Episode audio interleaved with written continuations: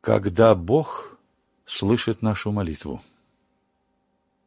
Приступая к молитве, мы должны прежде примириться с теми, которым мы сделали зло, и даже с теми, которые обижаются на нас, а потом уже с благоговением и вниманием стать на молитву. Во время молитвы ум свой должны направить так, чтобы он ни о чем постороннем не думал, чтобы сердце наше желало лишь одного — как бы получше помолиться и угодить Богу.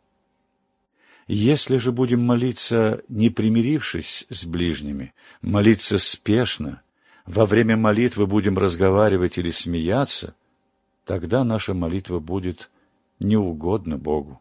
Такую молитву Бог слушать не будет, не услышит нас и даже может наказать.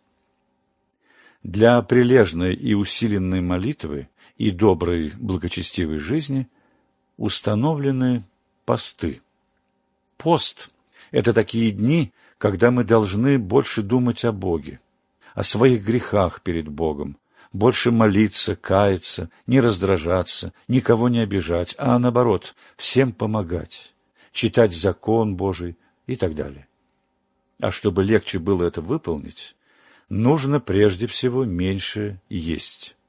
Совсем не есть мясо, яиц, молока, то есть скоромную пищу, а есть только постную пищу, то есть растительную, хлеб, овощи, фрукты, так как сытная скоромная пища вызывает у нас желание не молиться, а или поспать, или же, наоборот, резвиться.